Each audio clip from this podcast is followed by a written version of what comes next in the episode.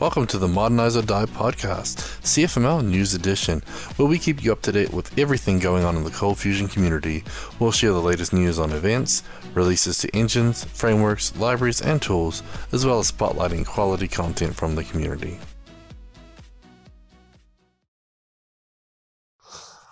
Welcome to the Modernize or Die CFML News Edition podcast, January 7th, I'm Gavin 2020. Pickin, and to my uh, left Where are you? Brad Wood. what? What? You stole my seat, Brad. What the heck? you you got up to get snacks, man, and I I, I nabbed it. You Yeah. snooze, you lose.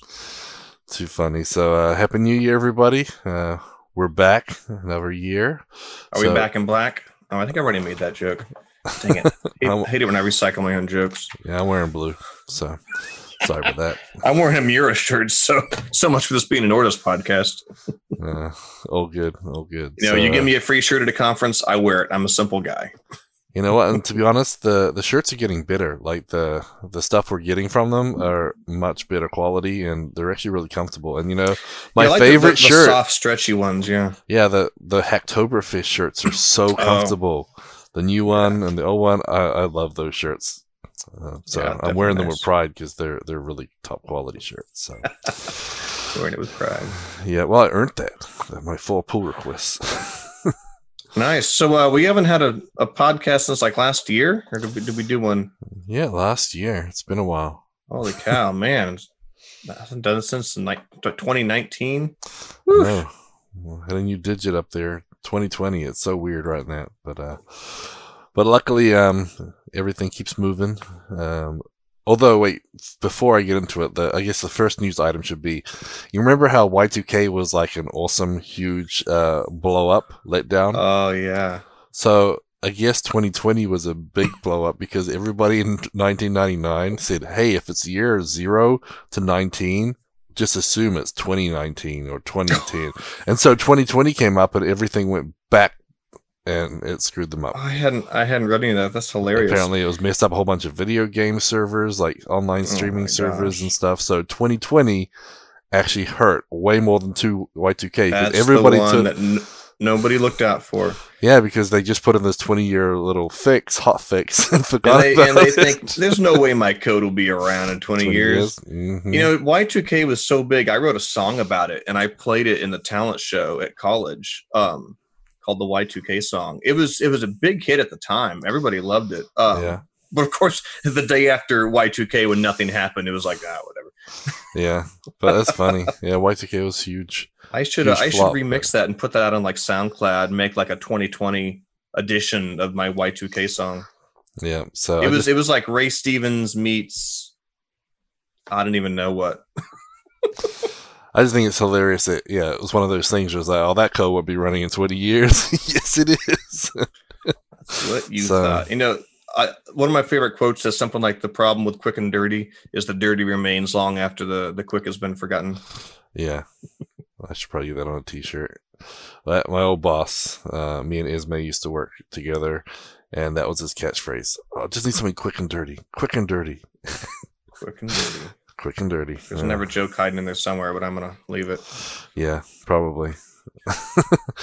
anyway, so um, so news and events. Uh, since the start of the year, there hasn't been a whole lot of uh, news, but we'll go over some quickly. So um, Vicky's been posting more uh more videos to YouTube from uh, CF Summit 2019 in Las Vegas. So uh, I now joined the elite group, so my my video's up there, and so is uh, George Murphy's.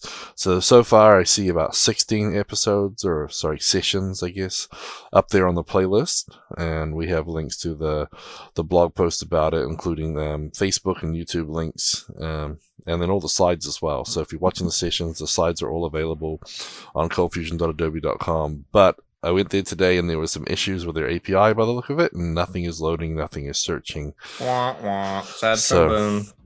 So yeah, by the time you listen to this later, you should be able to get to it. So, um, but yeah, so all those sessions are up, and I actually want to go through a few more of the ones that I, I did miss and, and watch some of them. So it's gonna be pretty cool. Um, yep. Pretty cool, you say? As Pretty cool, as. Y2K. Oh, cooler. Y2K. Yeah, it was funny because uh, just just a side note back to that again since you mentioned it. So I was uh, downtown at a big party. with a, a huge park downtown Auckland.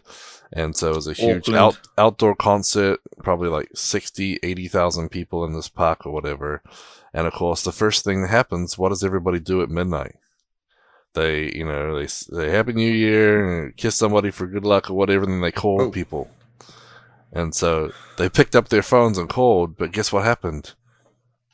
the cell service not available right now because everybody was calling the exact same time, and they, they slammed the network. Exactly. So the the biggest Y two bug that I faced was uh, overload because people trying to call everybody from the one location. The cell towers couldn't handle it. So that's pretty funny.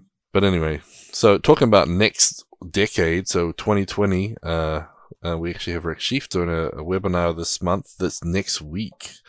I believe next Friday, uh, the 16th, is it? No, it's Thursday. So next Thursday, the 16th, uh, Rakshith is going to do a presentation all about the buzzworthy Cold Fusion 2020. So you know, now that it's officially 2020, is it is it fair to start asking Adobe like, so when's it going to release? I mean, it's 2020. Come on, yeah. it's taking so long. Yeah, exactly. We can try. I think with 2018, it was released uh, in August, two months before CF Summit or something like that. August, or it was right before CF Summit, and we thought they were going to make the big announcement at CF Summit, but they did it right before it. So um, I'll be surprised if it's much earlier than the middle of the year, but I don't know. Considering that you still haven't been invited to the the early um, the beta pre-release, yeah, yeah, they don't want me in there probably that dude, that dude complains all the time. I know. That dude's like, "Excuse me, and Lucee, this works." yeah. So, um, but yeah, so it sounds like a you should have a good webinar there talking about, um, you know, how they're going to go forward, um, you know, moving on the vision for 2020, and like I said, I'm really curious how they're going to you know, look at the cloud stuff because they keep talking about not getting locked into a particular cloud vendor. So I wonder if that means they're gonna, you know, create and you know tools that are you can just choose your provider and you don't have to worry about if it's S3 or you know Google Cloud or or whatnot. You just choose a provider and then it'll figure it out behind the scenes. I'm kind of. I mean, yeah.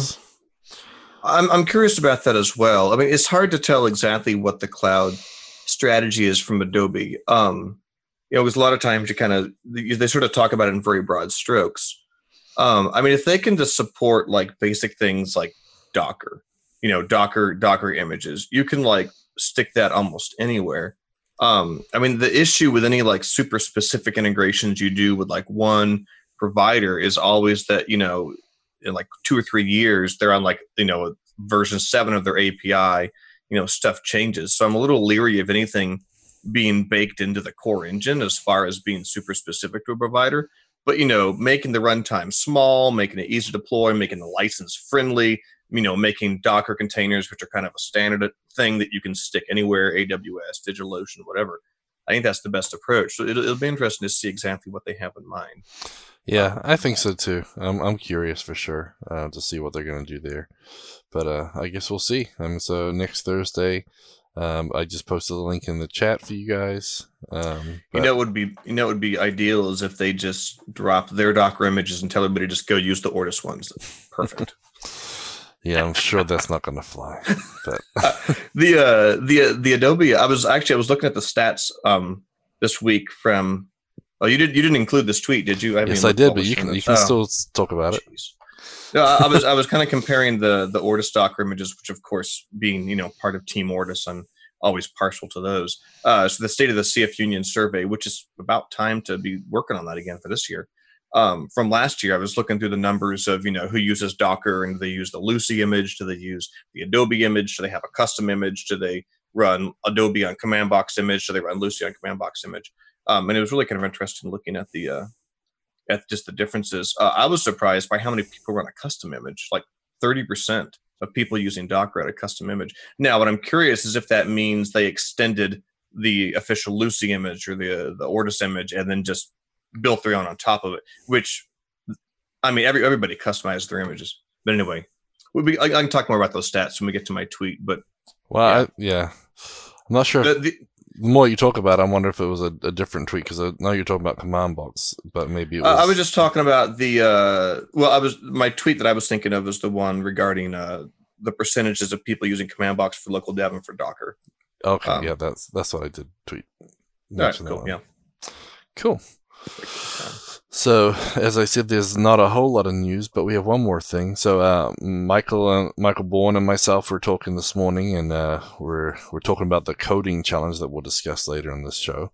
But um, we have an idea for some more live coding. So, if you guys liked um, Michael's um, tweet, uh, not tweet, sorry, his stuff on Twitch, uh, he he did a little survey of his followers and found out that 100% of the people said they'd rather use YouTube. One hundred percent. It was there only one 100%. viewer? No, there was more than that. It was at least double digits. So I've uh, never uh, used Twitch. I'm I'm familiar with it. I've never done anything with it. Yeah, so I mean, he it wasn't a, you know for or against it, and he just wanted to see what people wanted. But more people have YouTube accounts, so they can get in and comment and stuff. You, you- know, you have Oh. to sign up to Can you can you view a live a Twitch stream without an account? But you just can't comment. exactly? You have to Uh, sign I mean, because YouTube's comment. the same way. You can't comment unless you're logged in. But but that's kind people, of a com- common denominator. And of course, since Google, you know, owns YouTube, um, you know, it's, it's almost anybody has a Gmail.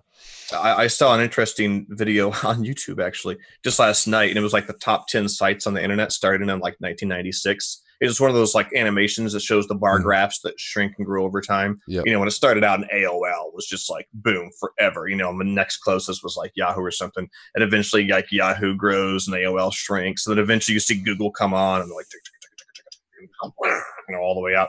Um, and I was I was trying to figure out what year YouTube uh, Google had bought YouTube because YouTube kind of hangs out in the bottom of the graph and starts getting bigger and bigger, and then it really starts blowing up. I figured that's probably about the time that Google started dumping money into them as well. Yeah. I remember working on some um, stuff back in 2005, 2006, where YouTube wasn't very big at all. But I think it must have been about 2007, 2008 it took off because a lot of the, you know, those fun, funny sites were out there. I had a couple of customers that actually had just tons and Like- tons of video content. Remember, like eBaum's World? That's where you had to go to get like memes and videos back before YouTube. Yeah, and that's that's the type of stuff. I actually had a guy um in he was in North Carolina that we worked with, and he had a, a, a huge site, and we had like a whole array of servers just for his video content because the, the bandwidth they used was ridiculous. And so Oh, you know, he had like rack space servers for all the good cold fusion stuff, and then we had a whole bunch of cheaper Linux servers with decent bandwidth, but we had all this multitasking to like you know route them to different video servers, so we didn't like max out the the bandwidth usage and stuff. I mean, Nice. well, It was you know, the crazy. kind of like Napster, the glory days of YouTube was back before the uh, copyright lawyers got involved, and it just had like full episodes of like everything you can imagine. And then when the lawyers got involved, it that all went away pretty quick. Yeah, now everyone just watches everybody else play video games on it. So they just Uh, and you watch like 17 ads per video. Good times. yeah. We should we should put ads in the middle of our podcast. Except we Well- could do it like Ben Shapiro, where you just we just work it right in. We'd be like talking about your impending doom. Let's talk about your life insurance. And we just like boop, just inject it right in. Well, that's kind of what we do anyway. We kind of talk about our conferences and our trainings and everything. So a lot of this is just a, a straight up advertisement for ourselves. But I guess we could We could throw You're in some other Supposed to admit that, Gavin. They Yeah. come for the friendly banter and the devilishly handsome good looks. Come on. Yeah. But anyway, so so me and Michael will be um, starting this new lo- live coding series, and we're gonna sort of try and do it pair programming style live on YouTube. But what we're gonna do is actually gonna build a ForgeBox package to help you uh, to let you participate in the monthly code challenge. So we Wait, thought, so you guys doing your live streams like simultaneously? well, we're what we're thinking is we'll just do it similar to what we're doing here. We're gonna like you know use VS Code's uh, code share. You'll be at the same virtual desk. the same virtual disk using YouTube to stream it, but we'll use Zoom to to talk to each other while we're doing it, and then we can you know That's basically stream cool. out, and that way you know one of us can talk more while the other one types because it's really hard to type and talk meaningful about what you're doing.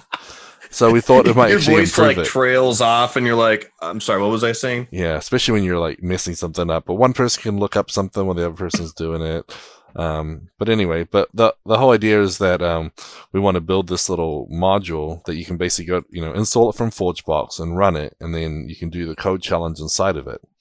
And so I'll, I'll like tell you a little more as we get to the coding challenge and what my idea is. But so All we're right, going to try and do that. Then. but yeah, so we're aiming for Wednesdays at 7 p.m. starting on uh, Eastern. yeah 7 p.m. Eastern, 4 Pacific, and we're probably going to start like January the 15th, which is next Wednesday. So we thought we'd uh, try and do that. That was Michael's normal schedule, so I'm just sort of going to take over and harass him and join his his live stream. But we thought it'd be fun. So we'll find out more about what we're building a little later on. Sounds like something I can get behind. Yeah, sounds cool. All right, conferences. Yep. So into the box 2020, uh, the big announcement there is that we have um, our super early bird tickets are now available. Um, so, so if you guys are crazy enough and loyal enough to buy your tickets without knowing what workshops and what speakers are going to be there, you can get a $200 off our All Access Pass. Um, and then obviously you can select your workshop once the schedule is posted. It's all going to be good. You know it. Yeah. See, Brad can talk about anything. You can pay him just to speak all day. It might be that way, actually. YouTube. So yeah, All right, and our call for speakers is still open, right? yep. We have about uh, one more week, I believe, left on that too. Mm. So if you guys haven't submitted them, please do. We don't want to miss out on all this great content. Um, so yeah, papercall.io slash ITB 2020, and then yeah, are you posting the link? Is it actually showing up? Um, I don't know. Do you see it? I didn't. I'm see it. logging as myself today. I'm refreshing it to see, just to make sure. Nope, I don't see your post. So I might have gotten moderated. Yep, Brad's moderated. He's not allowed to post. I guess I'll. YouTube doesn't like it when you put a bunch of links in the chat. They think you're a spam bot. Yeah, but you see my link. I guess Yeah. I'm posting links today. Yeah, I So- see your link. Yeah, I, th- I think I think YouTube is is calling me spam. Yeah, probably.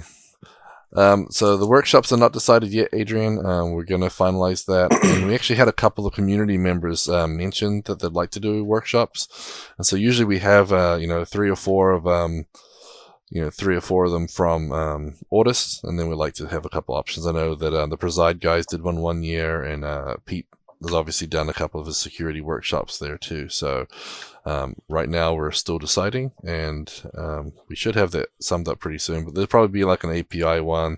There'll probably be um, you know a command box or a Docker one or something like that. Um, but yeah, if you guys want anything, tell us in the chat what you guys want to go to, and then uh, we'll we'll put it in the our discussion. But we're hoping to decide that pretty soon. And the, like I said, the call for speakers should be done the end of next week or middle of next week. Is I said January fifteenth, so you got about a week. So submit your entries and uh, you know, like remember if you're a speaker, we we do cover your uh, your entry to the conference, um, and you get uh to share a shared hotel room as well. So. Um, that's one of the perks of being that we don't cover your travel. Sorry, but um, yeah, if, if you're wanting to speak, uh, submit it, and we'll make our decision shortly. We'll hope to get that schedule out by the end of the month at the latest. Everybody can get everything booked, but you know it's going to be great. So It's gonna be great. What's our our theme is uh is Back to the Future this year, right? Back to the Future. Yep, we have a, a pretty cool um, design on the on the webpage. If you go to Oh, intothebox.org, yeah, we got the. DeLorean. DeLoreans aren't trademarked, are they?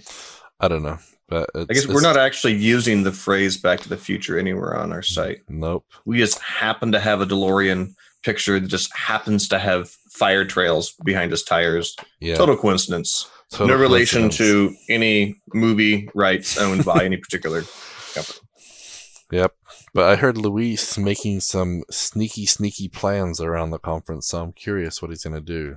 Oh, oh, So I don't know if you know or not, and if I'm allowed to say or not. So I'm just going to have to say we'll have to announce it later. So I'll have to announce it later. I have to check David with the boss uh, wants a Happy Box workshop. Well, we get it. Your own Happy Box session. It's not an all day event, but it's an all night event. So get some uh, tacos, snacks, and uh, a few drinks and mariachi. Is that's always a lot of fun. Um, and Adrian says you can't trademark physics. Can't trademark. I don't know if I'd call it physics, but mm, sure. So yeah, um, so again, that's uh, into the boxes in May sixth to the eighth, twenty twenty, in Texas. Uh, it'll be in the Woodlands, uh, right outside of uh, Houston. And if you guys um, want to see what we had last year, the nine, 2019 videos are available for sale. There's a package on Vimeo you can get as well. But there's other great conferences around. Uh, the, these are the ones we know the dates of. So Brad's favorite Dev Nexus in uh, Atlanta. Yep, Luis and I already signed up. So February 19th to 21st. If you guys are there, reach out to us and, uh, you know, maybe you guys can hang out with Brad and Luis and, um, No, I, we always run into old Cold Fusion guys there, but we we rarely run into people still doing Cold Fusion. So well, we hopefully, get some. hopefully some fresh blood can get there. I mean, there's a lot of great content there, right? I mean, Oh yeah, I mean, Luis and I go be, just to keep tabs on just the entire Java ecosystem, which you know we live inside of. There's all sorts of tooling. We want to see what the package managers are doing. We want to see what the cloud offerings are doing. You know, they've got all sorts of cool stuff, and, and it's not just a Java conference. They have all kinds of you know generic stuff. They have like 13 tracks or something at Dev Nexus. So 13. That's crazy. yeah, so I mean, while the the the focus is Java, there's all kinds of um of good stuff there. Just kind of keeping up with what's going on. And And, I, of course, I mean, we do Java development at Ortus to a degree uh, for our Lucee extensions and things. So Yeah, and it's pretty cool to too. I know you said you saw some of the other languages and some of the other frameworks and how they do things. You're like, oh, it's way easier in Cold Fusion. yeah, I went to like uh, what was it? It was Did uh, you say Groovy or something? no, it wasn't Spring Boot. It was, it was Scala. It was the Play framework. Went to Oh, some session on like the on like the Play framework or something, and I'm sitting there thinking like, oh man, Coldbox does this way better. You guys are killing me. You know, they had to like manually declare like every single route. I'm like, come on, guys, conventions. We're kicking your butt over here. Um, but the sad thing is, everybody at the conference is all Java developers, and they're like, "Oh, this looks amazing." I'm like, come on, people, CFML. yeah. It's always fun. Cool. Well, VueConf is going to be in uh, Austin Convention Center, March 2nd through 4th. So, uh, Austin is a pretty happening place this year, it seems, because not only we have VueConf, which is uh, for Vue.js lovers out there, DockerCon 2020 is going to be there in June as well. So, A lot going on. yep, I have to get my frequent flyer miles uh, topped up and make a few trips And to I Austin think uh, this year. Sam Knowlton's couch is, is free for anyone who just wants to come in. Don't even knock. Just let yourself in. It's the rumor I'm starting. Yep, sounds pretty good. So, He's he's going to pull his, his Patreon support. I better stop. but yeah, so uh, some a lot of a lot of good stuff there. So so next we have blogs, tweets, and videos of the week. So you want to tell us about this first one here? I don't know. I haven't read through the notes yet. Uh, we have one from Pete Freitag. Searching for files by name on Mac or Linux. Yep. Interesting. so yeah, so he's Got got a bash a bash tip here. Yeah, it's Oh, got a bunch of different command. ones because obviously they work on the Mac as well as Linux. But you know, he's talking about using find and grep and stuff like that. So you know, just little hints and tips. But uh, I like Pete's stuff. You know, he breaks it down, make it real simple. Um, Yeah, I can I can never remember the syntax for find. Whenever I'm I like jump onto a Linux box and I'm trying to think like, oh, where do I have that one, you know, config file stored? And I can never remember. I have to Google it. This is a nice little reference. Now I do love grep all the time. Of course, command box has its own uh its own grep equivalent, which is nice. That's not Sam. Yep. So. Sam said, as long as you don't mind a baby throwing blueberries at you, our, co- our couch will hold two to three programmers. Uh, it's a big couch. I so hope is, got a lot of is. Sam the one throwing the blueberries? I'm, oh my! Uh, well, this is good. Yeah, I like these little uh, bash things. So, yeah, there's nothing really uh, cold fusion about Pete's Post. Just a nice little uh, bash uh, trick. Yep. And so um, Ben Nadel's been busy uh, as usual. Uh, he's got quite a few blogs this week, but um, the first one is oh 2.3 programmers, not two or three programmers. Sorry, Sam. I was thinking that's a big couch. Well, Gavin counts for one and a half, so Yep. It, adds up some way or another. so um, one of Ben's blogs this week was snapshot shotting Cold Fusion component state in order to find memory leaks. So he um, Mm. he was listening to our podcast, and you were talking As about he should. yeah, talk about the singleton um, uh, leak, Singleton leak detector. leak detector. Sorry, and for a minute there, I was lost my lost my brain. But um, so yeah, so obviously that's built for Coldbox, and so he decided to you know look at what you were doing, and he he's, he said you built a very elegant uh, solution, and so Aw, he gee, wanted to thanks. so he wanted to try that with some old Confusion apps that have no framework, let alone Coldbox. So So- Mm. you, you know what the takeaway is from this, Gavin? use ColdBox. yeah. The takeaway is if he was using ColdBox, it would have been install singleton leak detector. Enter. Yeah. but I know Ben. He he likes to do stuff just for the fun of learning it. So Yep. it's always it's always valid use case. That's Yep, pretty cool though. Yeah. So he's shows him working through that with this old app, and you know, Yeah, because he had he had popped up on Twitter, and I'd sent him some links to where all the the code was for the singleton leak detector module, and kind of, you know, what it did. And I think uh, just reverse engineered it all. That's pretty sweet. Yep. And then uh, since the start of the year, we have a TeraTech blog post about three steps to establish a reliable recovery plan for your next Cold Fusion project. Uh, and the catchphrase I read on Twitter was backups and recovery plans are the fire extinguishers of the tech world. If you need one, you better hope it works. I was like, that is so true. I know we've probably all dealt with that, but I always, at the start of the year, I always think, oh, I should probably, you know, make more backups or do this or do that. And yeah, like, nobody nobody tests disaster recovery until they need it. yeah, I used to test stuff, um, but when I needed it, my tape backups on my old server like ten years ago did not work. Oh my gosh, need the chaos Uh, monkey to Mhm, come in and just randomly take down servers. So you can see if they see if it works. yeah. What company was it that had the chaos monkey? Was that Netflix. Netflix? hmm Yeah, I mean, 'cause they would like test their their backup infrastructure on a regular basis. They had this Not even backup just, Just the general stuff. just fail over. Yeah, just Yeah. fail over stuff. They would just randomly kill services um, just to prove that the failure stuff would failover stuff would kick in automatically. and then the, your stream would be smart enough to pick up the, a new server and continue watching your, you know, yeah, your inappropriate show for work time. So bad, Breaking Bad in the middle of the workday. But uh, but yeah. So um, that was an interesting post and just one of those things. The start of the year, you probably want to look at, you know, to rethink if you're planning goals and all that stuff. Um, yeah, make a make a recovery plan and you know check your fire extinguishers work. We checked off smoke alarm yesterday; they work. Somebody's cooking bacon. Just glad they're not going off in the middle of the podcast.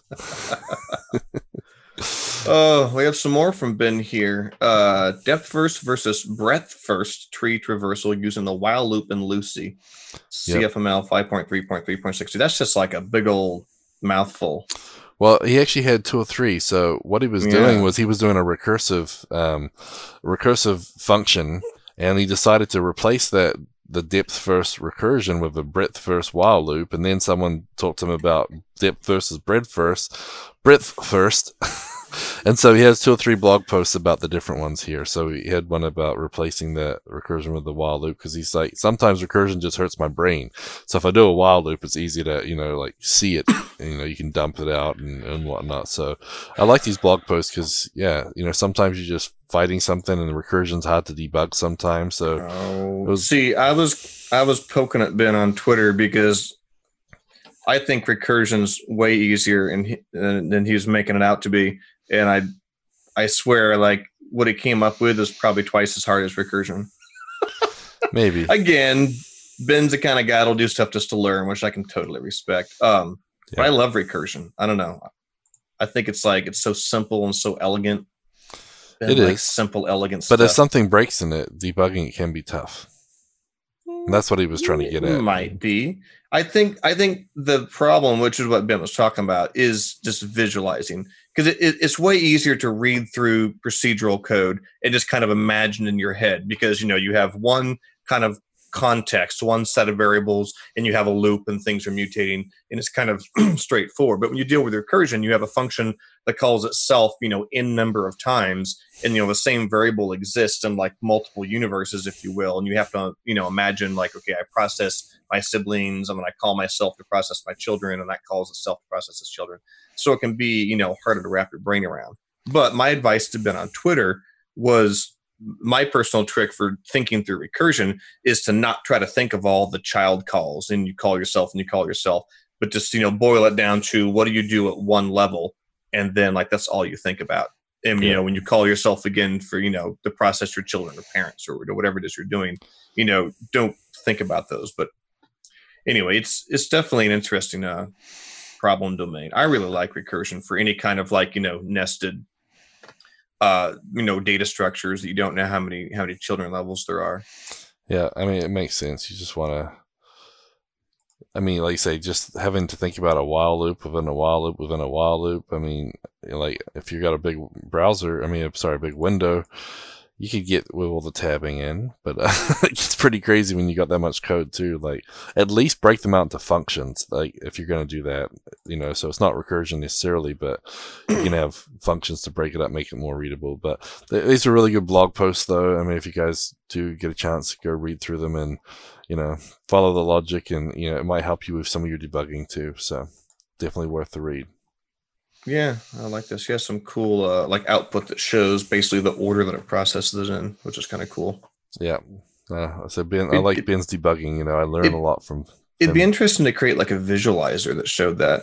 One of the coolest things I saw in college was a, a visualizer that would implement different sort algorithms, and it would like visualize like bar graphs of different lengths that were being sorted, and you could visually see them being put in the right place as the algorithm processed them. Hmm. It'd be interesting to see if you could do something similar that dealt with you know recursive or iter- iteratively you know processing a deep data structure and somehow like visualize the order it was happening in. I don't know just a thought. I like i like i love visualizations that help you like think about what's going on with a complex data structure. Yeah. Um, there were some really cool examples i saw of streams when luis was working on the cb streams project where some people had made some really cool visualizations that showed like circles going through little pipelines that you know uh, represented the different uh, closures that were processing items. I like that kind of stuff.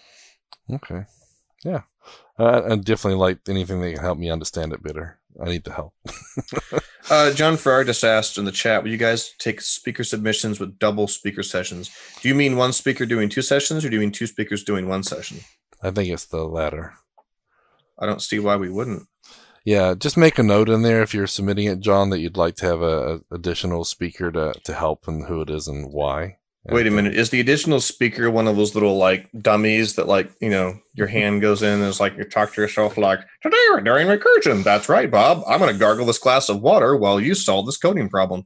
Because that would be awesome. I was gonna say that would be an interesting session. You might we'd accept that in a heartbeat. Yep, for sure. Um, two doing one. Yeah. So. All right. Yeah, just, yeah. just make a note of what you have planned. I don't see why we wouldn't do that. Yeah, I'm sure. we, have done tag team sessions before. I did a tag team session with Javi last year on ForgeBox Enterprise. Yep, it's actually a really good way to get a new speaker into it too. You know, like give them a taste of the presenting without all the pressure and everything. So, so yeah, just let us know, John. Um, you know, we're we'll look at all the options. So. So yeah, so here's this tweet from this guy Brad Wood, the command box usage in last year's State of the Union survey.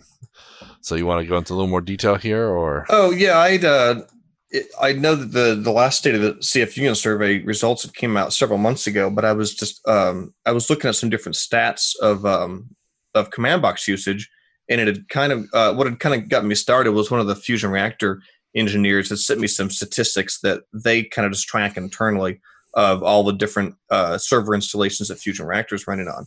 Um, and they had mentioned that Command Box was like the third most used server platform according to their statistics that you know their Fusion Reactor customers are using, which is kind of cool. Um, and so I Very was cool. uh, I was digging through a couple of the graphs, um, and so there was there was two of the graphs or questions on the state of a CF Union survey from last year that I assume will be on again this year. Um, and one was, what do you do for local development? And so options were you know a handmade VM of you know of some kind, a, a local installation of uh, of Cold Fusion, a shared development environment, um, uh, command box, Docker, or Vagrant. Um, and so out of uh, the respondents, there was what 440 respondents to that question, I think. Um, what was it? Uh, 20% listed command box as uh, as what they use for local development, um, which was pretty cool. So that was like one in five uh, respondents to the survey. You always have to have a little asterisk. Out of the, out of the subset of people who responded to the survey, uh, one out of five said they were using Command Box for local development, which I thought was pretty sweet. Um, and uh, also, well, uh, let me go to the next question, and I'll go back and I'll talk about how I think it's even a little bit higher in the previous one. Uh, one of the other questions was we were talking about the Docker images because Lucee has official Docker images that the Daemon, Damien guys or Damon saying it wrong, guys do. Uh, Adobe has the official Docker images, and then Ortus has their Docker images. So like 30% of people have, they say they made a custom image, though I'm not sure exactly what that means. Um, out of, there, there was a smaller number of people that replied to this question. So out of 129 people that said they were doing Docker of some sort, um, 14% used the official Adobe images, uh, compared to about 8.5% said they were using Adobe Cold Fusion on top of the Ortus command box image. Uh, there were 25 people, 25% of the people said they were using the official Lucee images. And right under that, 23 plus change uh, percent of people were using Lucee on top of the Ortus command box image. So it's kind of hmm. interesting to see the breakdown. Um, the the Ortus image is almost as popular as the official Lucee image. Uh, mm. Only about you know half as popular as the Adobe image. I think there's a lot of people that are just going to use the Adobe one, probably regardless of you know we could ship like free puppies with the Ortus one. I think some people are going to use the Adobe one. Yeah. Um, but the the takeaway is if you add the the two things up, the number of people using Command Box either for Adobe or Lucee, you get like almost 32 percent. So basically, one in three people using Docker are using the the command box based images, which is actually pretty cool because that's you know it, I believe the question was specifically production uh, Docker deployments. Um, and so I'm curious in how many of the 30% of people who said they use a custom image, how many of them are actually using one of the other images and then just extending it and making their customizations. Um, yeah. And so taking that survey question with the previous one, uh, 12.7% of people said they were using Docker for local development. Um, if you assume the same breakdown of Docker, then in theory, a third of that 12% is probably using command box Docker images for local development as well. Um, so which is how I 24% then. So that's much higher. Um, yeah. Yeah, well, I guess uh, the the original percentage was actually 17. Oh. We, I g- g- guessed about an additional three percent that are using command box inside of Docker. Anyway, gotcha. I mean, th- these are all sort of funny numbers, you know, because out of the you know thousands and thousands of Cold Fusion developers, we just get like a small percentage of people that come and fill out the survey. Um, but it's, it's it's still fun just to see the numbers. Uh, Jon Clausen and I were actually looking at the Docker Hub download statistics, and the command box Docker image is what like 240,000 uh, polls so far, and it was only at 30,000 um, at one of the recent into the boxes. Uh, and so the official Lucee images actually only have like, oh crap, what is it again? Um, let me look at my uh, conversation I'd had because I don't want to misquote it. They, they had significantly less uh, polls than the uh, than the command box one, which is yeah. Lucee has 103,000 polls on their official Docker image, and the um, oh here it is. I found the message Jenna sent me. Yeah, so into the box 2018. So basically two years ago, the com- the Ortus command box images only had 30,000 polls, and now we're uh, well over uh, 200,000 polls. So now, unfortunately, I can't find any any numbers on um, Adobe's polls because they don't host theirs on Docker Hub. They have it on the JFrog uh, Bintray like artifact repository. Um, and JFrog has like tons and tons of statistics, like polls by day, by you name it, but they're all disabled for the Adobe repository. So there's no way to tell how many polls on their images they have. Because uh, that's probably a slightly more uh, realistic number than you know just the people who come and respond to the survey. But it's really uh, it's really fun to kind of see the the trends and some of these things over time. Overall, I'm surprised with how much Docker's picked up in the cold fusion community, but I think that's a really good thing. I think yeah. that shows a lot of push towards modernization. Exactly, I think so too. And uh, Sam actually said that he doesn't remember what they replied to, but he thinks they said custom, and even though they're based on Ortuses, so you might be right with that too. That a lot of the customs are building on top of, you know, one of the above. Um, yeah. So, and then John yep. Farrar wanted to know where's the animated graphic to help us uh, understand and follow your stats, Brad. So that's your goal for Into the Box to have all these things animated and just pretty. Animate. See, we don't have the data for it. That would see that would be awesome to make a video that was like you know popularity of deployment methods over time. The problem is just getting uh we need to getting do, statistics. Need to do some stuff with the State oh, of the Union.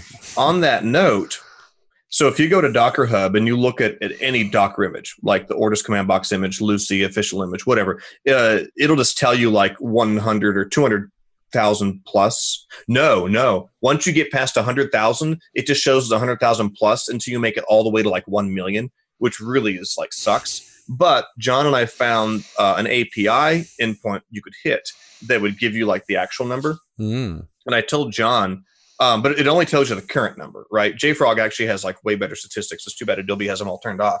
Um, I told John we need to set up some kind of like scheduled task that Yeah. like once a day we'll just go hit that endpoint from Docker Hub, pull the you know the current number and just throw it in a database or something, That'd so we can actually cool. like graph over time. Does it graph by tags too? Is there any way to find that out? Mm, I don't want to say no because I just barely glanced at the API. The number that I found was just a generic overall all-time download count for the entire thing, which I assume is all tags. Because I'm curious Um, too. Like out of that two hundred thousand, it'd be kind of nice to say, oh, how many are we having for the the Lucee tag, Lucee five? You know, Yeah, I don't know if they track that. Just curious, but but it, since they since they don't really have much reporting that I can find in Docker Hub, it'd be interesting to to write something of ours that we stick out there in Jenkins or wherever, and just like ping that number every day and stick it in, so we can actually try to like see what the what the deltas are. Um, I like Yeah. data. yeah, In, too. input is my number six on Strength Finders. Remember, I asked Ben if he had done Strength Finders. Yep. In, input is my number six, and that means you like data, statistics, numbers. You like to compile all that stuff and crunch it and get value out of it. I love that. Cool. Okay. Okay, well, enough about that and Yep. my weird obsessions with statistics that involve command box. yeah. And so uh, Ben also tweeted about writing individual files to zip virtual file systems. And he was saying Mhm. how it's way slower to add file by file instead of just zipping up a whole directory of files. Yeah. So if you're not familiar with it, I think this may be a Lucee only feature. I'm not sure. Um, in, in Lucee at least, because I know I do it in the command box, you can use uh, file read and file write functions directly on a zip file, and you can reference files inside of the zip file. And so the syntax is, you know, path to my myarchive.zip exclamation point, and then a relative path inside of the zip to the file you want. So, for instance, I use this in command box to read the box.json file out of a package zip without having to actually unpack it into a temp folder. You can just That's do cool. file read, you know, path to archive.zip exclamation point box.json. Um, and it's a really handy uh, little trick to prevent you from the work of having to unzip it. But yeah, so what Ben was saying is that little trick, while handy, was quite a bit slower than just manually unzipping the, the zip file into a temp directory and then Well- operating on it and rezipping it, which was kind of interesting. Huh. I'm not sure if Lucee actually implemented that or if they're just relying on some underlying, you know, Apache library that just does that out of the box. I'm, I'm half Yeah. tempted to say that's just like an Apache library or something Lucee uses that makes that possible, but I've never looked at the code. Hmm. Interesting. Yeah. I don't know. Uh, So, I, mean, you work with zips that much, but I guess it makes sense. Yep. John Farrar wants to know my top strengths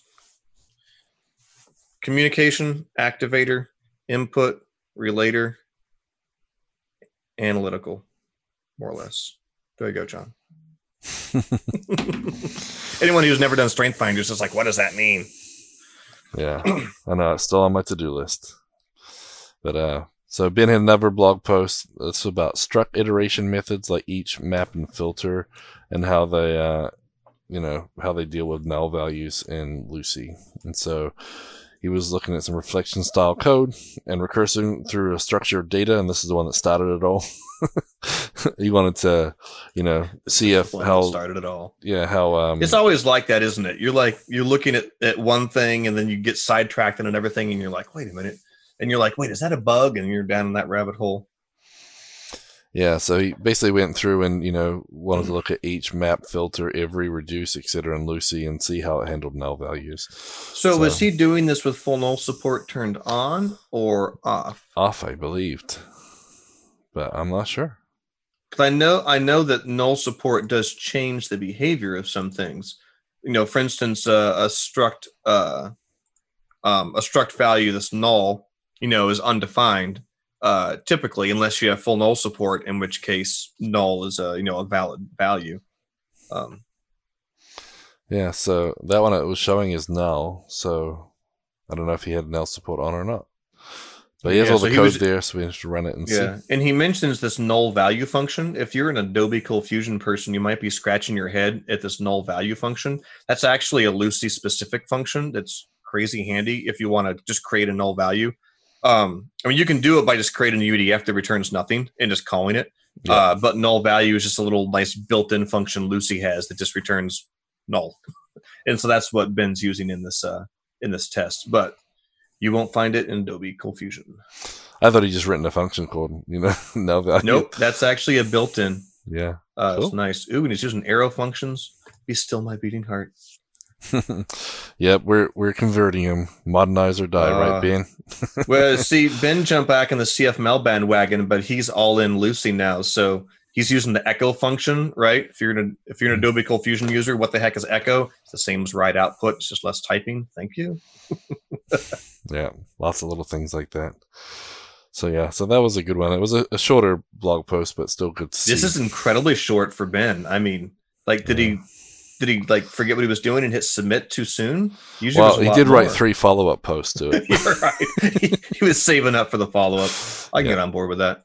Yep. So um, Paul Harris Dick um, had a tweet as well saying 2020 is off to a good start. Did my very first production build using Bitbucket pipelines and Git. Soon I'll have to throw in some test box tests from Ortus Solutions. Um, so yeah, so he's he's using Bitbucket pipelines and Git to do some production builds and whatever. Pretty cool. So good to see someone out there modernizing their stack. And not dying. Yeah. and it's such a Luis thing to say, isn't it? The- We're all like, is this going to offend somebody? We're like, oh, who cares? Too late. We already trademarked it. yeah. But because uh, someone had some feedback for the podcast name, it's like, yeah, you know, uh, the modernize or die might make people uh, think it's a little too aggressive, or you have to use cold box, or you know. And I'm like, well, oh well, it's you know, we're just trying to modernize so everyone keeps. If the downside is someone uses Coldbox out of fear for their life, I fail to see the problem yeah, what What are you saying is the problem, man? Yeah. And then uh, James Moberg had a blog post um, saying he found a bug with uh, Adobe ColdFusion's add column error. I guess if you're um, you know using query new adding a column with a query add column if you don't have the fourth parameter it'll give you an error about the third one being invalid so it sounds like someone uh, added a parameter and forgot to change the error message so Little validation. People don't always test the validation. That's kind of the the weird edge cases, you know, that don't always get eyes laid on them. Yeah. And then uh, another tweet from a different poll. Um, he says, Since I support Cold Fusion again, I'm taking a closer look at command box CF config from Ortus Solutions. Yeah, this is about the the- guy whose username is sysadmin spelled backwards. Oh, yeah. but yeah, so he was, uh, he's tasked with migrating this vagrant stuff to Docker and he's finding all the tools that we've created useful. So he says, Thanks, Brad and the team for the tools. So, Yeah, I've harassed him for a while, I think, about command box on Twitter. I recognize his username. Yep. And then we have uh, another blog post from Michael Born. Five things he'd like to learn in 2020. So when Why not 20 things? Come on. but uh, the five things he listed, there was a couple there. I was like, really? Why? You know. So I read the, I went and read the blog post. I'm like, oh, that makes sense because he was talking about you like learning Ant and Maven. I'm like, why would you want to learn learn Ant? But I guess, you know, one of his reasons was that Ant and Maven, a lot of stuff with Lucee is, you know, using that in the build tools and everything. So if he wants to contribute, you know, he's gonna have to get that up and running and stuff. And so I'm You like, don't need Ant and Maven. You just need command box task runners, baby. Come on. Yeah. So, but yeah, that's the a good blog post. Talks about Fusion Reactor and two, wanting to learn that, learn more about Content Box as well, and you know some some other things. So it's a good little blog post, and uh, yeah, I wonder what everybody else wants to learn this year. So, anyways, next on our list is our coding challenge of the month. I don't have a cool graphic for it yet, but uh, I'll, I'll have to make one up here. So, for January 2020, you guys are going to help me because I love Code Wars. Code Wars is a cool website where they have code as little tests. Um, and they've got little tasks. You have like a little background story of what this function needs to do. And then basically you have to implement the function and then you run some sample tests against it to see if your test passed. Then you, you know, basically solve the, solved it. And once Sounds you're lot ready, like the Exercism site. yeah, it probably is. Um, and then and then you can sort of run the tests. And the cool thing is, once you've run it, you know, you gets run against a bigger um, test bank, and make sure that all your tests pass. And then once that's done, then um, you know you get to see those solutions. So the cool thing is once you've done it, the solutions are really unique. You know, a lot of people do one-liners. They use you know. Uh, you know, all the object-oriented sort of functional programming style, and they do all these different things that I'd never have thought of. So I always find it interesting. Our JavaScript uh, meetup uses the this as like a sort of a warm up as part of our yeah. session. So are the are the tests pre-written then? Yeah, the tests are all pre-written. Everything. Okay, sounds a um, lot like Exercism. Well, yeah, maybe I need to check out Exercism. So um, I I made the CFML track for Exercism because I'm curious of Code Wars if you have to rely on them to make it or if you can create it yourself. Because Exercism is all 100% like community contributed. And so once I got permission to get commit rights to the repo, I basically created all the stuff for the CFML track. Oh. Um, but you have, you know, you have an existing set of failing unit tests, a problem, you know, specification, and you have to write code until all the tests pass. Uh, the difference with Exercism is you get like review from a human who comes and like reviews your code. Oh. Um, that was their whole kind of angle on it. Okay. Well, the Code Wars one is, um, you know, there's different levels. So when you create, when you add a, um, add a, a test to it or whatnot, there's different levels for it, and you can earn points. There's leaderboards and all the stuff, and they've got a whole bunch of different languages. But Cold Fusion is not there. So our coding challenge for this month doesn't require any code. It requires you to do two things. So one of them is we want you to email info at codewars.com asking them to add CFML Cold Fusion to the list of languages on their site. And we need you to CC me, Gavin at ortussolutions.com, so we know that you did it. And then we also want you to tweet, um, basically saying, I love Code Wars, but when will it be adding CFML to Cold Fusion to the list of languages? Modernize or die, you know, Ortus Solutions. I'm looking on uh, their Cold site. Fusion. I don't see like a, a, link anywhere that says like, you know, don't see a language you want added, you know, click here or something. Yep. So I just thought we'll ask everybody to email and tweet and, you know, make a little noise about Cold Fusion and see what they've done. I've emailed them about it uh, as well today. So I'm hopefully, you know, told them that we have our own CLI and our own test suite and everything, and that we're, you know, we want to get it added. So I thought if we make a little noise here, maybe you guys can uh, do those do those steps. I said email them and, and tweet about it, and then see if that makes a difference. See if we can get added to that. So that was um, really cool. I like their uh, I like their little testimonials they have on the homepage One's a tweet from a guy who says, "I swear, Code Wars is better than college." and another tweet, the a message that says, "I forgot to eat dinner because I was on Code Wars. This is addictive." Yeah, and it is. Those and are quality some, testimonials. That's some pretty cool things. So, um, so basically, this month, January, we want people just to do those two things, and then if you see some tweets coming out from us, um, please just you know retweet them as well. So I'll put this in the in the chat up here for everyone watching, and it'll be in the show notes as well. But if you guys can, uh, you know, you guys can do that, hopefully we can get it added to that.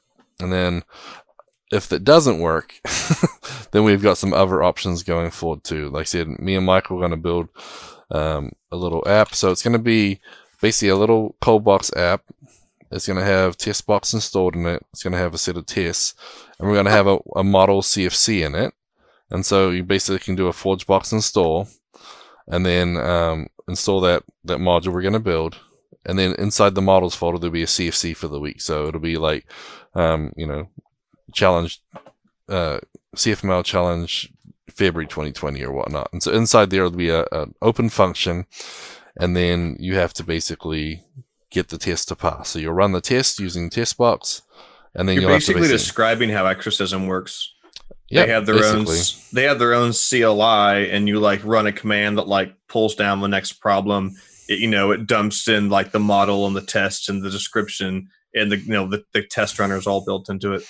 Yep, but I just Pretty thought cool. if we had it as a module later on, if someone wants to like get up and running with Cold Fusion, they can just download this module um, and then you know basically go in there and work through just a code kata style and and do that. So obviously it'd be great to have it on Code Wars so we're going to add friends and you can see everyone's progress and see solutions and everything. But at worst case, uh, me and Michael are gonna build this little you know sample app and that way people get to see, oh, this is a Coldbox app. Here's the tests. This is how they wrote the tests. Here's the CFCs and models. You know, this is how it runs and and we'll, we'll I thought it'd be kind of cool that we can add some integrations into the little module too. So when you're done with your test, you can run a command um, to create a gist on your GitHub account and then tweet about it saying you're finished. And that way people can go check out the gist and check out your code and see. So that's what me and Michael are going to try and create in our live coding sessions over the next few weeks. So hopefully in Michael February I. we can do that. What? I'm just correcting your grammar over here. I said Michael and I. Oh, Yeah. So I'm digging this Code Wars little site. I clicked the little like sign up hmm and it, it pops up a little uh, screen that says, you know, choose a language. And as I, I clicked JavaScript and it said, here's some code that doesn't execute. Try to figure out why. And it was just a function that was missing the return statement. Mhm. And so I added in the return and clicked submit, and it showed the test passing. It was like, okay, you passed the initiation, and then it gives me the little thing to sign up. That's a, that's a pretty cool little thing. And it's also Yeah. cleverly like a captcha at the same Yeah. time. Robots wouldn't be able to get past that. I like that. I wonder if they give you the same little uh, thing every time. I, I thought I saw the same one when I was looking through today before I clicked sign in, but it's pretty cool. and like I said, I like Code Wars. I think it'd be good to get it added there, and then we can have a sort of a community thing. And so, but so if you guys Yeah, can help if- us, just you know, it would buck be them nice a if little the Code bit, Wars guys let you help add languages. because I think they must have a system because the same question is added in like seventeen different languages. You know, so the same questions Yeah. you could just add the language. So if it's done. That way, there's got to be some UI for it. I'm sure there's some config we'll have to do to help get command The problem CLI with sites that just create their own content is they never want to screw with languages like Cold Fusion if they don't think there's a demand for have it. you seen how many languages listed there? There's a lot, and there's some ones in there. I was like, um, what they the have quite a few, and then they have additional languages that are currently in beta, um, which is interesting. Objective C, Lua, OCaml, Scala, Kotlin, Groovy, That's- Ethereum. Is Ethereum even a language? I thought that was a, a blockchain Bitcoin thing or something. That's what I'm saying. There's some weird stuff in Solidity, there. So, R, NIM, BF. Come on, people! Like Cold Fusion is more freaking popular than like half of these. that's what I'm saying. So let's make a little noise, you know, bug them a little bit, and then hopefully then they see my email, and I'll, I'll email Make them again. love, you know? We'll try and uh, get us added to Code Wars, and then we can have a little leaderboard, and we could, you know, do it that way, and we can go and see who's who's got a solution. And for hopefully in the future months, maybe that's something we can do. We'll just go look at the question of the month, go see who solved it, and check out their solutions. And uh, as long as it's not terrible, we'll uh, we'll like pick that. it. So, but So, can other people see the solutions? Yeah, uh, for the you- Code stuff. you can just click the solution on it without doing it. But obviously that's cheating. Okay. But yeah, I mean, I was thinking what I like about this kind of stuff is it can also kind of work as a you know a public showcase of modern CFML, which Mm-hmm. is largely why I'd put a bunch of work into the Exercism stuff.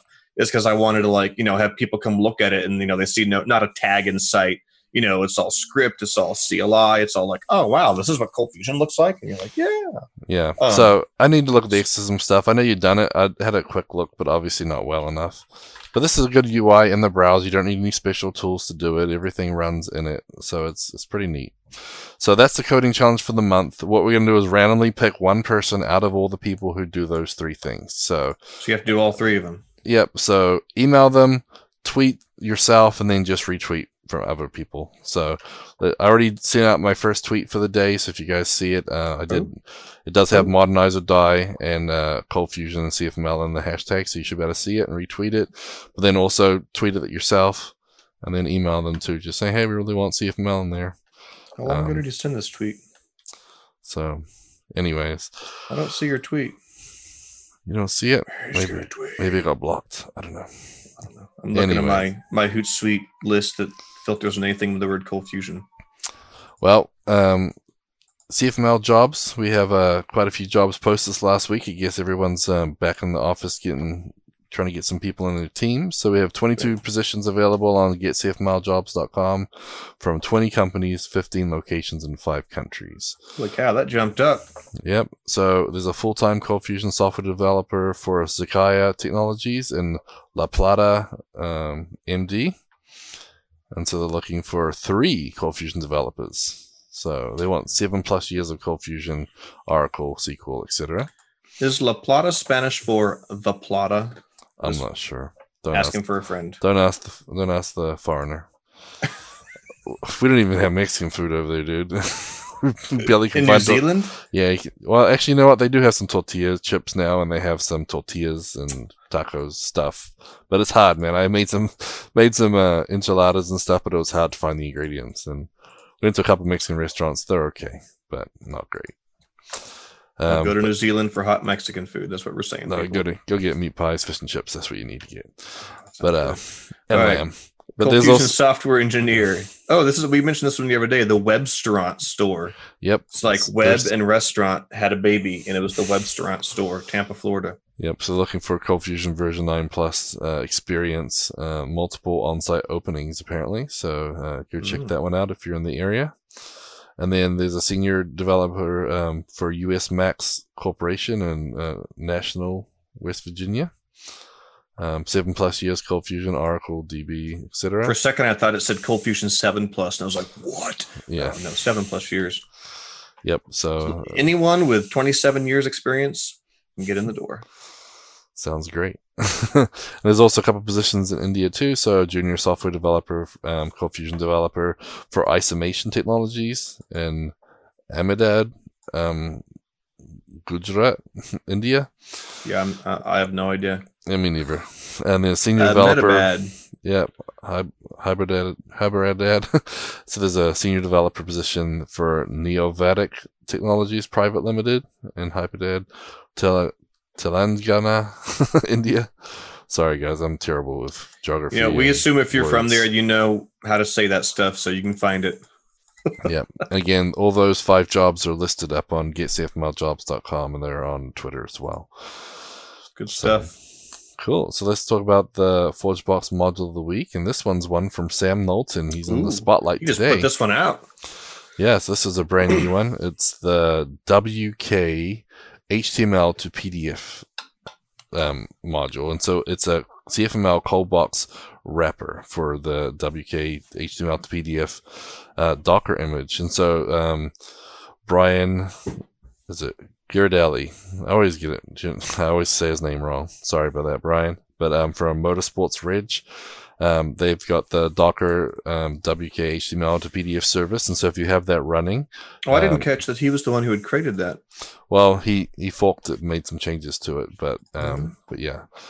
So um, their motorsport um site does a lot of traffic, a lot of uh, a lot of great work What there. what, what was uh, Brian's blog? Had always had a picture of like an orange race car. What was his I don't blog back in the day? Not sure, but I mean, yeah, he used to speak at know. CF Objective. Uh, that's where I met him and everything. And um, but anyway, so he created the the the fork of that Docker service, and then Sam and them have basically built this uh, this wrapper for Coldbox. Because as it states in the description, after years of wrestling with CF Document from Adobe and Lucee, Years.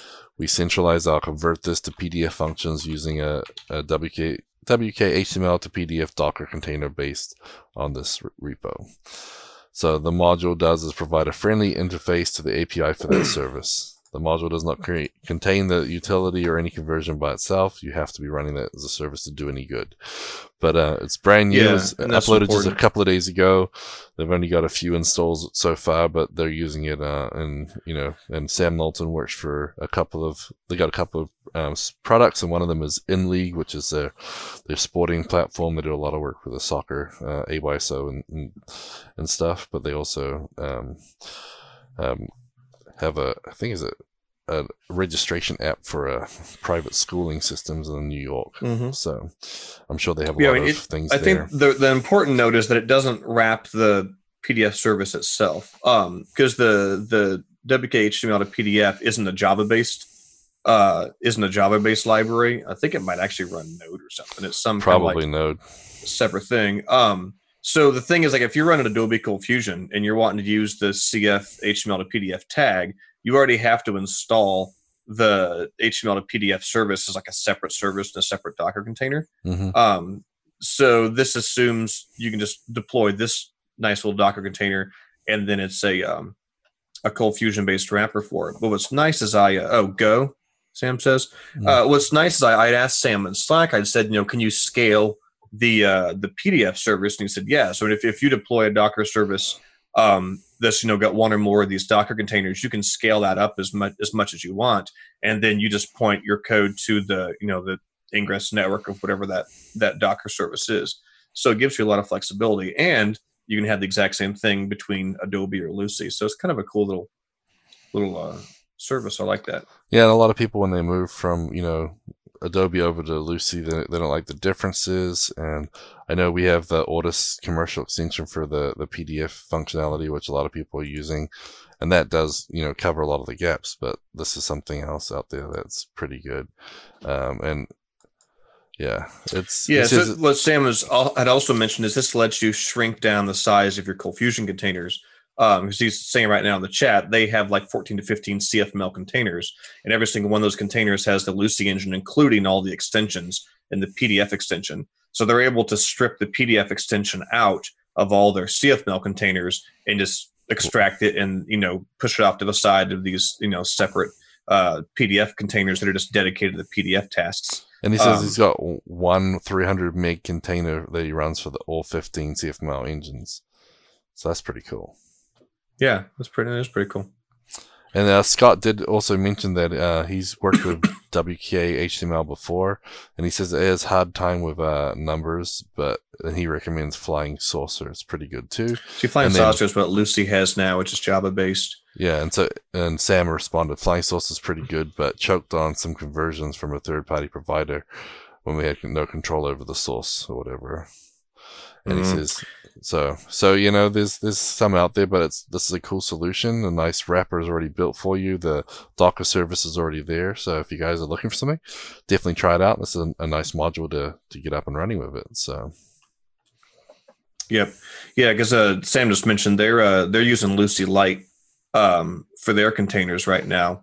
Um, so Lucee Light is Lucee with zero extensions, and then they just piecemeal add back in only the extensions they need, as opposed to starting with the full, um, you know, Lucee uh, set of extensions and then trying to pull out the ones you don't need. So Yeah, and they're saying that the one 300 meg container for WK uh, HTML to PDF is pretty cool.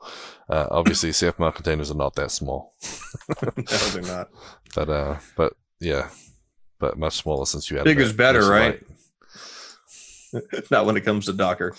Yep, exactly. So that's pretty cool. So I saw that, and uh, actually Andrew Davis uh, zapped me that one in the link. Said check this out. Zap. So pretty cool. So next on our list we have our VS Code hint tip and trick of the week, and so this one's a pretty cool little um, extension. It's called Surround. So what this allows you to do is to select code in your template, and basically using snippet style um, setup, wrap stuff around them. So if you got a bit of code and you want to comment it out, you know you can obviously use the shortcut to comment it, but this will allow you to sit a comment. Or maybe you want to put a try catch around something. You can just say, you know, do your your shortcut to bring up your power menu in VS Code, and you can say uh, wrap it in an if else or try catch, or you know, if you want to do an ar- array.each, an item.each, or whatever. There's all these different shortcuts, and So what languages does it support? Because I'm looking at their little animated GIF here.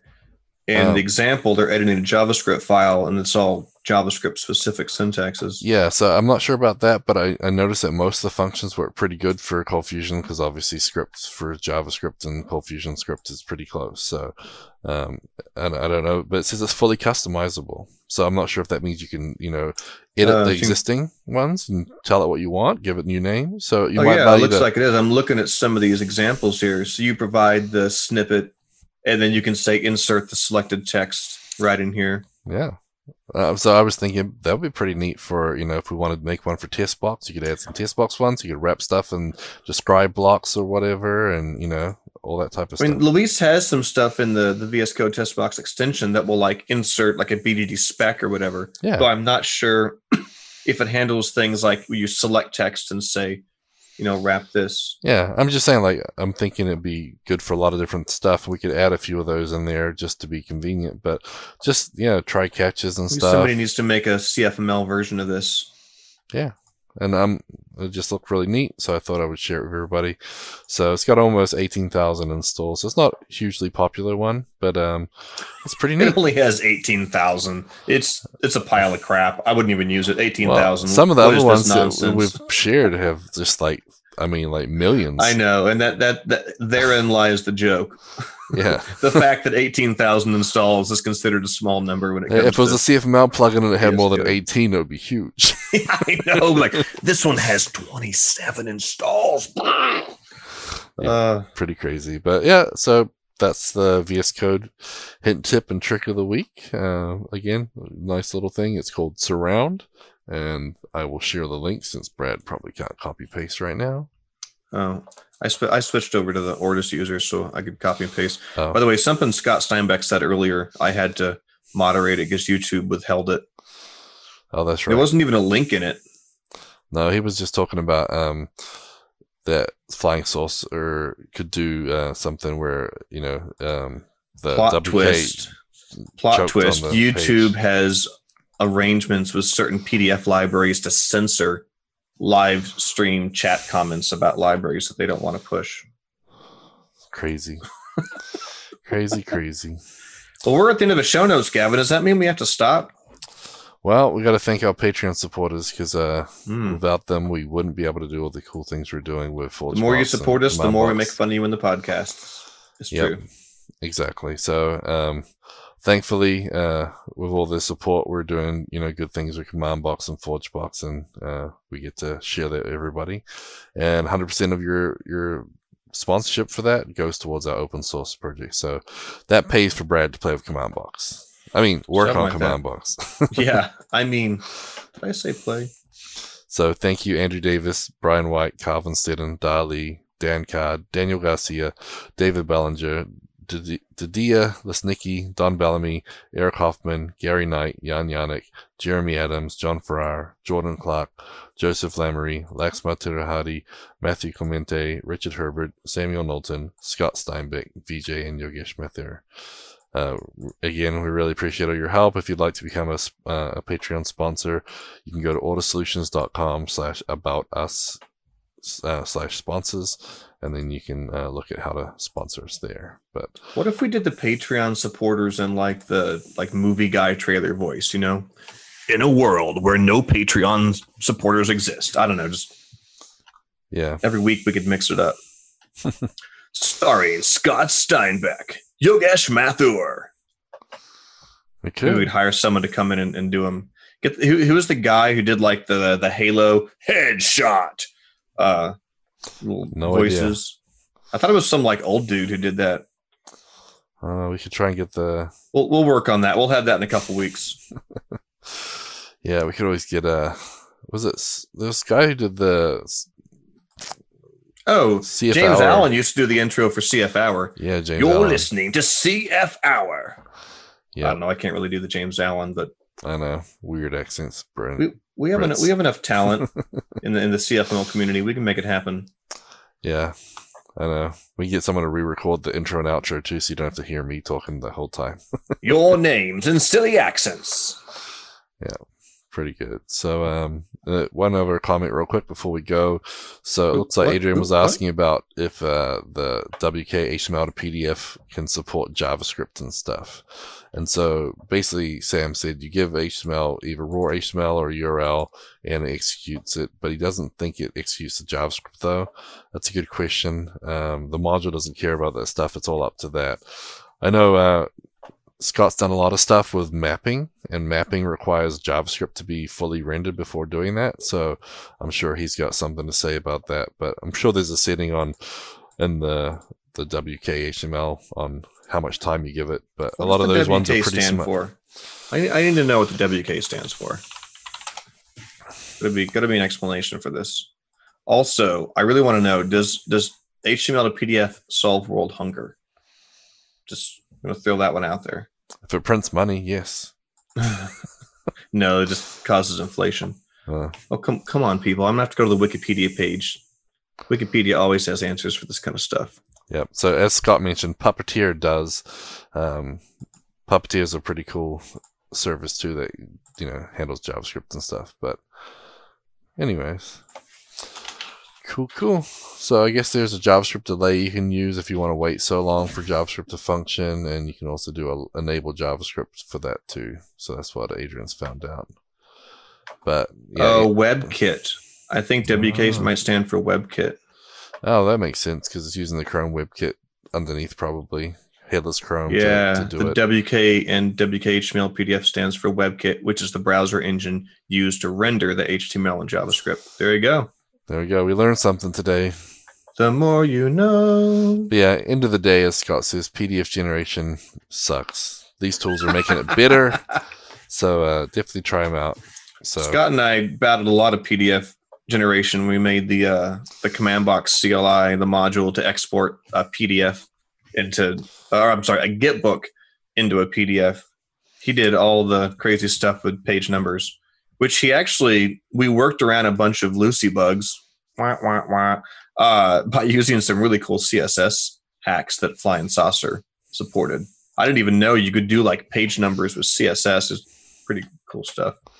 that sounds pretty cool. Yeah, that's, a, Uh, that's fact- another good extension. we did stuff I didn't even know was well. I say we. Scott did stuff I didn't even know was possible. Like uh, in our Git book exporter uh, that we made, we have like a table of contents that says, you know, like this chapter starts on this page number, and he does some like crazy wicked CSS nonsense that like figures out what page a certain you know header tag is on, and it like injects it in the table of contents. It's pretty Oh, that's interesting pretty cool. stuff. Yeah. Yep. Scott solves some pretty cool problems. A smart guy. So, yep. But don't Well- don't say that out loud. He'll get a big head. That's okay. He's not listening anymore. I already booted him from the channel. just We'll kidding. just massacre his name with the funny accent next week to yeah. bring him back down to size. Anyway, so uh, Steinbeck. so yep. So that's uh the first episode of 2020 in the bag. So uh, happy New Year, everybody. Uh, good luck for 2020, and we'll see you next week. Adios.